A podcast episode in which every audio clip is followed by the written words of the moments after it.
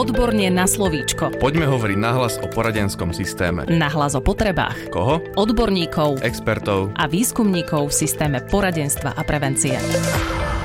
Vítajte opäť v podcaste Odborne na slovíčko. Pozdravuje vás Darína Mikolášová a hneď v úvode sa vám chceme poďakovať, pretože podľa aktuálnych štatistík sme sa práve vďaka vám stali za uplynulý mesiac siedmým najpočúvanejším slovenským podcastom v kategórii Deti a rodina. Dnes budeme pokračovať v téme problémového správania a po predchádzajúcej časti prinášame viac informácií o poruchách správania, ktoré majú príčinu v sociálnom prostredí. Dozviete sa viac o rozdieloch v prístupe k deťom so sociálne podmienenou poruchou správania v porovnaní s hyperkinetickou poruchou, o ktorej sme už hovorili. Opäť je tu s nami doktorka Eva Smiková, PhD a na úvod si pripomeňme, o čom sme sa rozprávali naposledy. Vyjasnili ste nám, pani doktorka, poruchy správania organického pôvodu, takisto kritéria pre jeho diagnostiku, možné príčiny a prejavy správania žiakov s hyperkinetickou poruchou. A takisto sme načrtli aj možnosti diagnostiky a okrajovo aj vhodný prístup k týmto deťom. Poďme teraz ďalej a navrhujem, zamerajme sa na to, akým spôsobom môžeme dieťaťu pomôcť zvládať ťažkosti spojené s poruchou aké metódy a postupy sú ideálne na prácu s takýmito deťmi? Pre prácu s takýmito deťmi je potrebný tímový prístup, ktorý predstavuje kombináciu viacerých postupov. Ak je to identifikované lekárom, tak určite farmakologická liečba, ale na pôde školy, školského zariadenia sú to psychologické, špeciálno-pedagogické, liečebno-pedagogické intervencie a poradenstvo. Poradenstvo je preto konkrétne dieťa, jeho rodiča, ale aj pedagógov, ktorí ho učia. A tretí je teda špeciálny prístup vo výchovy a vzdelávaní žiaka, ktorý môže byť nastavený v spolupráci s poradenským zariadením, školou a rodičov. Psychologické a liečebno-pedagogické postupy zahrňajú rôzne typy terapií, napríklad muzikoterapiu, arteterapiu, rôznych terapií v zmysle kognitívno-behaviorálnej terapie. Tá je osvedčená u detí, ktorých je dobrý intelektový potenciál a na základe rozumových operácií dokážu pochopiť a modifikovať to svoje správanie pri teda kognitívno-behaviorálnej terapii Ďalej sa využíva gestalt terapia, koncentratívna pohybová terapia, krátkodobá dynamická terapia, ale aj rôzne relaxačné techniky, tréning sociálnych zručností a potom sú to špecifické intervencie v škole a spolupráci s rodinou. Ide rôzne metódy, aktivity, postupy, ktoré sa využívajú či už v interakcii s jednotlivým dieťaťom, ale veľmi účinná je skupinová práca s deťmi alebo s celou triedou alebo skupinkou takýchto detí, pretože tá skupinová dynamika prinesie do prežívania týchto detí nový, nový rozmer a sú schopné pochopiť svoje správanie a na základe interakcií so spolužiakmi alebo s inými deťmi s rovnakými problémami, modifikovať to svoje správanie, modifikovať svoje postoje alebo reflektovať na to, ako ich vníma skupina. Takéto metódy sú realizované väčšinou formou hrových, zážitkových aktivít a činností alebo už podľa vypracovaných ucelených programov. Sú zamerané na rozvoj sociálnych a komunikačných zručností, zručností v riešení konfliktov, odolávaniu tlaku skupiny, či na pochopenie motivov, agresívneho správania, zvládania zlosti a hnevu na Slovensku, ale aj v zahraničí je už niekoľko takýchto overených programov, ktoré sú prenesené aj do praxe našich poradenských zariadení. Nechcem ich všetky spomínať, ale napríklad je to program na rozvoj sociálnych kompetencií Aký sme, alebo preventívny program Second Step v slovenskej verzii sa to volá Srdce na dlani. Výskumný ústav detskej psychológie a patopsychológie dr. Matula je autorom preventívneho výchovného programu Cesta k emocionálnej zrelosti. Ten je použiteľný pre žiakov od 12 až 15 rokov, alebo sú to programy, vieme, že autorov Zelinu a Lenárta. Potom je to program interaktívny, korekčný pre deti z ADHD, ktorý bol akreditovaný ministerstvom školstva. Takže aktualizácia týchto programov je aj v sprievodcovi školským rokom a odborníci na niektoré potrebujú výcvik alebo osobité vzdelávanie. Niekde je to len teda metóda, ktorá je dostupná voľne a môže sa používať odborníkom s príslušným vzdelaním. Ako tieto intervencie prebiehajú na pôde škôlky? Čo je v tomto prípade veľmi kľúčové? Základom je vytvorenie vzťahu, v ktorom žiak cíti, že učiteľ alebo odborný zamestnanec je mu oporou, človekom, na ktorého sa môže spoľahnúť a ktorý mu pomôže v preňho záťažových situáciách. Učiteľ má vie žiaka k seba istote a seba dôvere, k zodpovednosti, samostatnému rozhodovaniu a má mu pomáhať nájsť si jeho miesto medzi rovesníkmi, pomáhať mu udržiavať primerané sociálne kontakty je veľmi dobré, ak učiteľ dokáže zachovať pokoj, rozvahu, tolerantný postoj aj pri žiakových impulzívnych reakciách a nepokojnom rušivom správaní. V priebehu vyučovania je niekedy napríklad dostačujúce, ak učiteľ urobí nejaké dohovorné gesto, signál, ktorým žiakovi signalizuje, že sa má upokojiť alebo sústrediť. To, čo je nevhodné, je, ak ho napomína, smeje sa mu alebo dokonca trestá za správanie alebo chyby v odpovediach, či už v učení, alebo teda aj v tom správaní, ak sú dôsledkom jeho diagnózy. Niekedy je samozrejme nevyhnutné a potrebné použiť jasné príkazy, zákazy, napomínanie, vysloviť konkrétne, jednoduché, cieľené požiadavky. Vtedy je ale potrebné vedieť ich zdôvodniť a zargumentovať tak, aby žiak pochopil dôvody prečo to tak učiteľ hovorí alebo robí a predišlo sa napätiu, vzdorovitému správaniu alebo reakciám, konfliktom. Na druhej strane vieme, že nadmieru nejaký ochranársky postoj a všetko tolerujúci prístup pri týchto deťoch tiež nemá miesto a je tiež škodlivý tak pre toto konkrétne dieťa, ako aj pre ostatných spolužiakov. Čo sa týka celkovej práce v škole s takýmto dieťaťom, je vydané usmernenie alebo metodický materiál štátnym pedagogickým ústavom, ktorý má názov Žiak s poruchami správania v základnej a strednej škole a usmernenia bývajú aj v sprievodcovi školským rokom. Takže každý, kto pracuje s takýmto dieťaťom v školskom prostredí, vie konkrétne usmernenia týkajúce sa napríklad organizácie vyučovania, možnosti využiť e, asistenta pre takéto dieťa, ako upraviť triedu, to prostredie, ako nastaviť vyučovací proces tak, aby takéto dieťa zvládalo všetky požiadavky školy aké môže mať úlavy, obmedzenia, ale aj špecifické postupy. Takže odborní zamestnanci, ale aj pedagógovia majú vodítka, ako s takýmito deťmi pracovať. Samozrejme vieme, že také dieťa, ktoré má poruchu správania, nie je ľahko zvládnutelné a nie je tá práca s takýmto dieťaťom úplne bežná a vyžaduje si veľké úsilie, silu, toleranciu a pochopenie, ale zároveň tie výsledky, ktoré potom takáto tímová práca prináša, sú veľmi pozitívne, uspokojivé a prinášajú také ukludnenie a pokoj či už do rodiny takéhoto dieťaťa alebo aj do kolektívu, v ktorom to dieťa prežíva väčšiu časť svojho dňa a to v žiackom kolektíve v škole. Ako je to s poruchami správania, ktoré sú zapríčinené nevhodnými výchovnými vplyvmi alebo výchovou všeobecne? Existujú formy poruch správania, ktoré môžu mať niektoré podobné príznaky ako hyperkinetická porucha, avšak vznikajú na inom základe a vyžadujú si potom aj iný postup v reedukácii a vo vzdelávaní takýchto detí. Príčinou chýbajúcich návykov, zručností, ktoré ovplyvňujú správanie a školský výkon žiaka sú nedostatky vo výchove a v sociokultúrnom zázemí dieťaťa.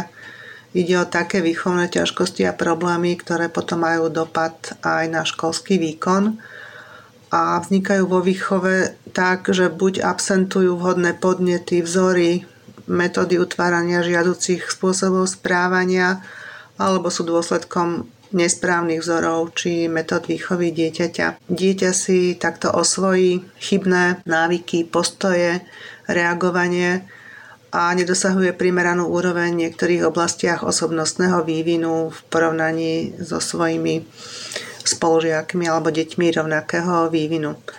Tie symptómy, ako sa takéto poruchy prejavujú, sú nedisciplinovanosť, neprimerané emocionálne prejavy, netaktné, nevhodné správanie, pasivita, nevšímavosť, slabá vôľa, alebo môže to byť aj plachosť v určitých situáciách, deštruktívne tendencie v správaní, nedostatočne rozvinuté vyššie city, to sú city napríklad estetické, etické, neadekvátna hodnotová orientácia, zlé pracovné návyky, ako je nezáujem o učenie, nesamostatnosť, povrchnosť práci, nedostatok záujmov, slabé alebo nesprávne záujmy, labilita a tak ďalej. Takéto dieťa poznáme aj podľa nevypočítateľného správania alebo výbuchov zlosti, agresivity. Takéto správanie si vyžaduje teda tiež dôsledné a dôkladné anamnestické zisťovanie, diagnostiku a tímovú spoluprácu preto, aby sme pochopili aký je základ takéhoto správania, aby sme mohli navrhnúť cieľené intervencie, postupy, či už teda pre pedagóga alebo rodiča. Takže je tu veľmi dôležité spolupráca s rodinou, so školou a s odboríkmi a konzultácie, ktoré napomôžu potom v príprave toho terénu školského pre prácu s takýmto dieťaťom. Vieme, že takéto poruchy správania, ak jednotlivec už nerešpektuje spoločenské alebo právne normy, tak sa môžu vyskytovať ako samostatná kategória, ak to teda kategorizujeme podľa medzinárodnej klasifikácie chorôb, a to sú už poruchy správania tzv. disociálneho alebo asociálneho, antisociálneho charakteru. A podľa stupňa závažnosti narušenia môžeme hovoriť o pasívnych formách, keď ešte normy nemá toto dieťa celkom znútornené a aktívne, alebo teda už aktívnu formu, ak takéto dieťa už tieto neprimenané normy má osvojené, prijalo ich za svoje a prekračuje naozaj spoločenské a právne normy. Patrí sem pre ukážku napríklad záškoláctvo, neposlušnosť, terorizovanie, výbuchy zlosti, túlanie, úteky z domu, krádeže, poškodzovanie cudzieho majetku, podpalactvo a tak ďalej.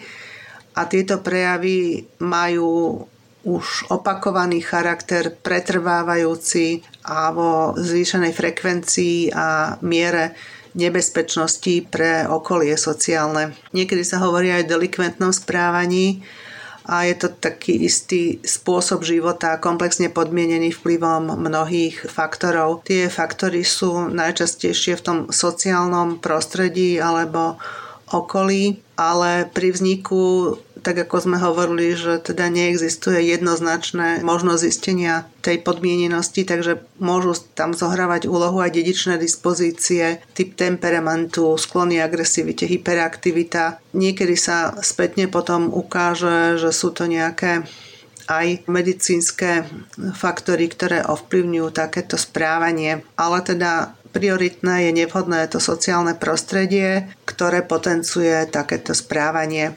V odbornej literatúre sa uvádza, že 16 až 30% mladistvých delikventov malo spätne teda potvrdené v anamnéze aj hyperkinetickú poruchu, ale teda sú to výskumy, ktoré sa robili retrospektívne, takže nie je to tak, že u každého dieťa, ktoré má tú hyperkinetickú poruchu, tak sa vyvinie aj tá porucha správania a disociálneho charakteru. A povedzte nám, čo je dôležité pri práci so žiakmi, kde poruchy správania sú podmienené nevhodným sociálnym prostredím? Je veľmi dôležité aj v pedagogickej praxi, ak sa potvrdí, že je to teda vyvíjajúce sa osobno v tomto delikventnom smere, posúdiť, či je to nejaká prvá epizóda ojedinelá, vyskytujúce sa v nejakom krátkom období, alebo je už to čoraz viac prejavujúce takéto správanie, ktoré naberá zostupný charakter a ako teda sa na tom podiela tá osobnosť, nejaké vrodené dispozície a ako môže odborný zamestnanec alebo škola napomôcť v spolupráci s rodinou takémuto dieťaťu. Tu je oveľa dôležitejšie náprava alebo spolupráca na tom sociálnom prostredí, časné poskytnutie pomoci, či už formou individuálneho postupu alebo nejakých skupinných aktivít rodičovských stretnutí alebo podpory toho rodinného systému ako takého. V centrách pedagogicko-psychologického poradenstva sa niekedy teda realizujú skupinové formy práce s takýmito deťmi a takéto formy majú dlhodobú tradíciu v náprave aj takýchto druhov poruch správania. Samozrejme, ak hovoríme, že táto forma poruchy správania prekročí nejaké sociálne a právne normy, tak tam je na mieste využiť aj spoluprácu so špeciálnymi výchovnými zariadeniami, ktoré zabezpečujú aj výchovno vzdelávaciu, aj psychologickú, aj psychoterapeutickú starostlivosť, či už sú to diagnostické centra, reedukačné centra,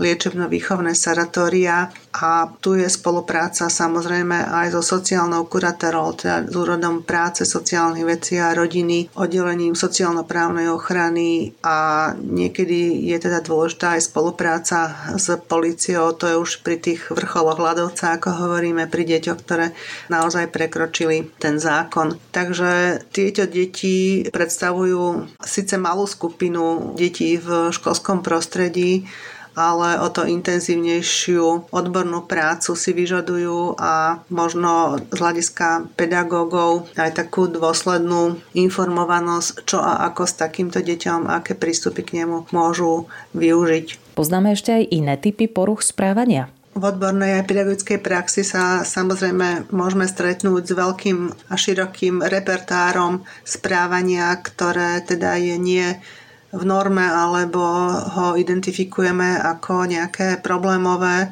alebo poruchové.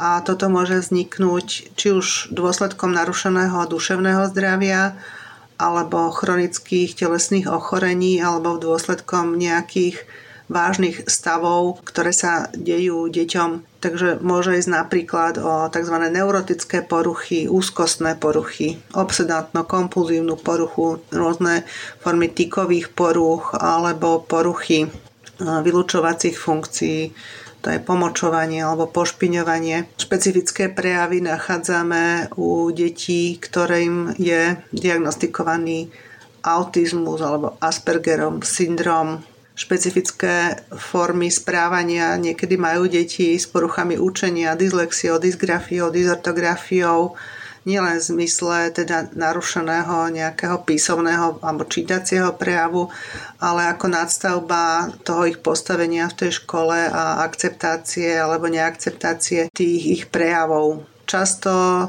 sa deťom dejú vážne situácie v rodine, je to treba smrť blízkeho príbuzného, havária, nejaký úraz, ktoré majú dopad aj potom na ich správanie. Niekedy sa môžeme stretnúť až psychotraumatizáciou v dôsledku nejakých neprimeraných situácií, ktoré môžu mať potom dopad na správanie, či už je to šikanovanie alebo kyberšikanovanie, to je tá nová forma šikanovania alebo môže to byť zneužívanie dieťaťa. Tieto vlastne všetky problémy v správaní si môžeme potom zadefinovať v ďalších podcastoch alebo môžeme tomu venovať ďalšie odborné témy. Čo je veľmi dôležité, aby si takéto prejavy poruchy správania alebo problémové správanie. Učiteľ, rodič, odborný zamestnanec dokázal všímať tým svojim odborným okom a aby v začiatkoch týchto príznakov vedel, ako má zareagovať, aký postup má zvoliť a ako s takýmito jednotlivými typmi prejavov správania pracovať. Viem o vás, že sa vo svojej odbornej práci venujete výskumnému sledovaniu poruch správania u detí, ale takisto aj poradenskej práci s takýmito deťmi. Máte, pani doktorka, nejaký poznatok z praxe, s ktorým by ste sa chceli podeliť s kolegami? K téme poruch správania som sa dostala hneď po mojom nástupe na výskumný ústav detskej psychológie a v rámci tzv. Expo klubu sme overovali a výskumne sledovali rôzne formy práce s deťmi s poruchami správania, skupinovú terapiu, rodičovské skupiny, komunitné formy práce, prácu s učiteľmi. Organizovali sme výcviky pre odborných zamestnancov poradní a špeciálnych výchovných zariadení Postupne sa táto odborná činnosť stala súčasťou Centier pedagogicko-psychologického poradenstva a prevencie, najmä oddelení prevencie. A bola by som veľmi rada, keby boli tieto oddelenia podporované a aj vlastne braná táto ich činnosť ako prioritná a chceme pracovať s poruchami správania u detí. Dnes sa s mnohými klientami, dnes už mladými, dospelými ľuďmi stretávam na sídlisku ale často aj vtedy, keď nás vyhľadajú, aby riešili nejaké závažné krízové obdobia svojho života, či už napríklad rozvod alebo stred so zákonom, alebo aj potrebujú pomôcť už pri výchove svojich detí. Veľmi takým dobrým príkladom alebo pozitívnym pocitom je, že viacerým sme pomáhali pri vedení diplomových prác, či už na sociálnej práci alebo v rámci psychológie, kde sa venovali aj téme, s ktorou vlastne oni žili celý svoj život. No, takže záverom by som mohla povedať, že práca s deťmi s poruchami správania je ťažká, ale má svoj zmysel a je potrebné neustále sledovať nové trendy, nové prístupy, aby sme týmto deťom, ich rodinám, ale aj pedagógom dokázali efektívne pomáhať. Ďakujem doktorke Eve Smikovej, PhD, ktorá pracuje vo výskumnom ústave detskej psychológie a patopsychológie. A ďakujem aj vám, že počúvate náš podcast Odborne na slovíčko. V ďalšej časti, opäť na budúcu stredu, sa takisto dotkneme témy problémového správania, ale tentokrát sa budeme rozprávať o možnostiach jeho prevencie. Podcast Odborne na slovíčko sa realizuje vďaka podpore z Európskeho sociálneho fondu a Európskeho fondu regionálneho rozvoja v rámci operačného programu Ľudské zdroje. Odborne na slovíčko.